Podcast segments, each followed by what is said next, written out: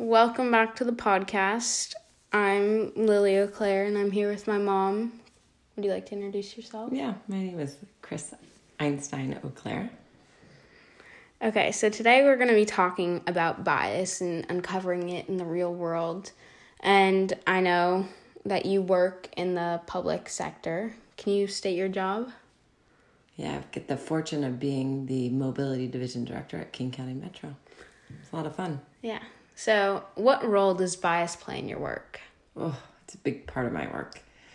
Um, as a leader within the public sector, we really have to lean into breaking down structural racism. In order to do that as a leader, I have to truly understand my own personal biases and really understand why I have my biases, why they were formed, but break down some of the unconscious biases that I don't realize that mm-hmm. I do as a leader on a regular basis, but really also have others around me recognize their own biases.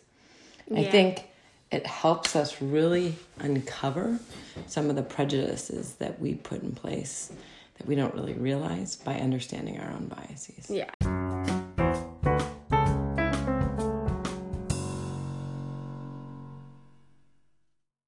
So, how do you see bias portrayed in others?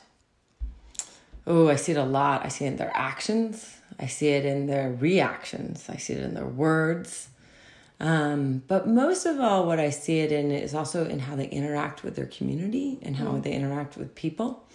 I don't think people realize that we're naturally attracted to people that are like us. Mm. And there's a lot of that in biases. So, one thing as a leader that I'm trying to do in my job is to surround myself around people who are not like me. Yeah. And that helps me break down my biases and helps us actually to better represent our community and break down really what's tearing us apart right now is racism. Yeah. Um, and I really touch on we want to be surrounded by people who are like us, right? And sometimes we're afraid to like break down those barriers and branch out of our comfort zone. In breaking down your own biases, you have to recognize that you do acts of racism, prejudice, and you have to stop that yourself. Admitting you are wrong, admitting that and that vulnerability is so critical yeah. in bias training. And I really think that that's why our nation is torn right now. People are afraid and too like confident in their own self to admit they're wrong. And it is okay to be wrong, but it's what you do after you're wrong. um, so how has bias been a journey for you?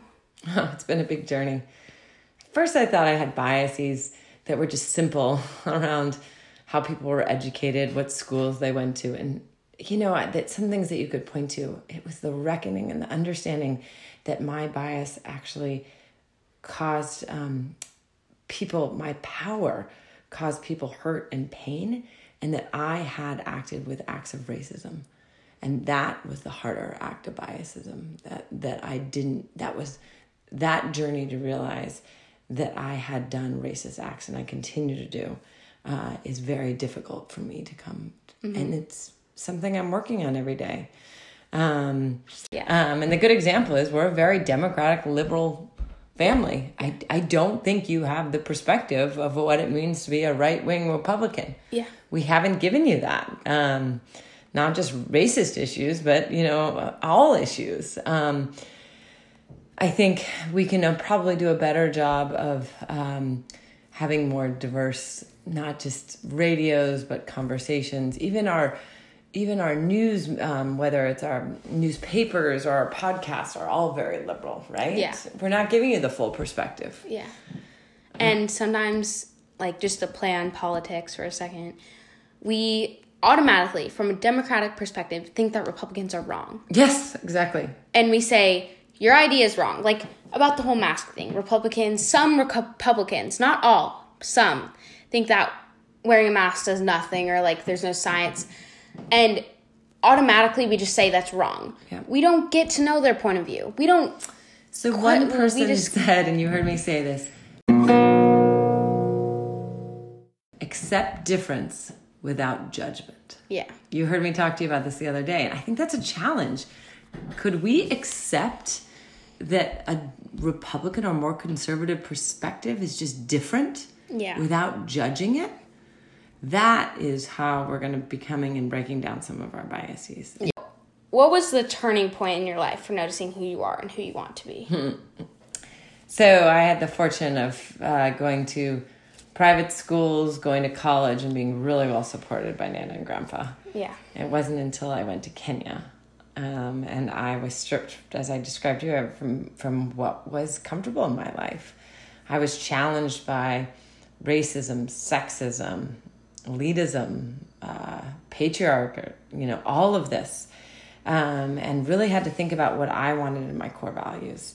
And I really, really love um, serving people, and I love the idea that my life and my work, my daily work, I had to feel like I was making the world a better place.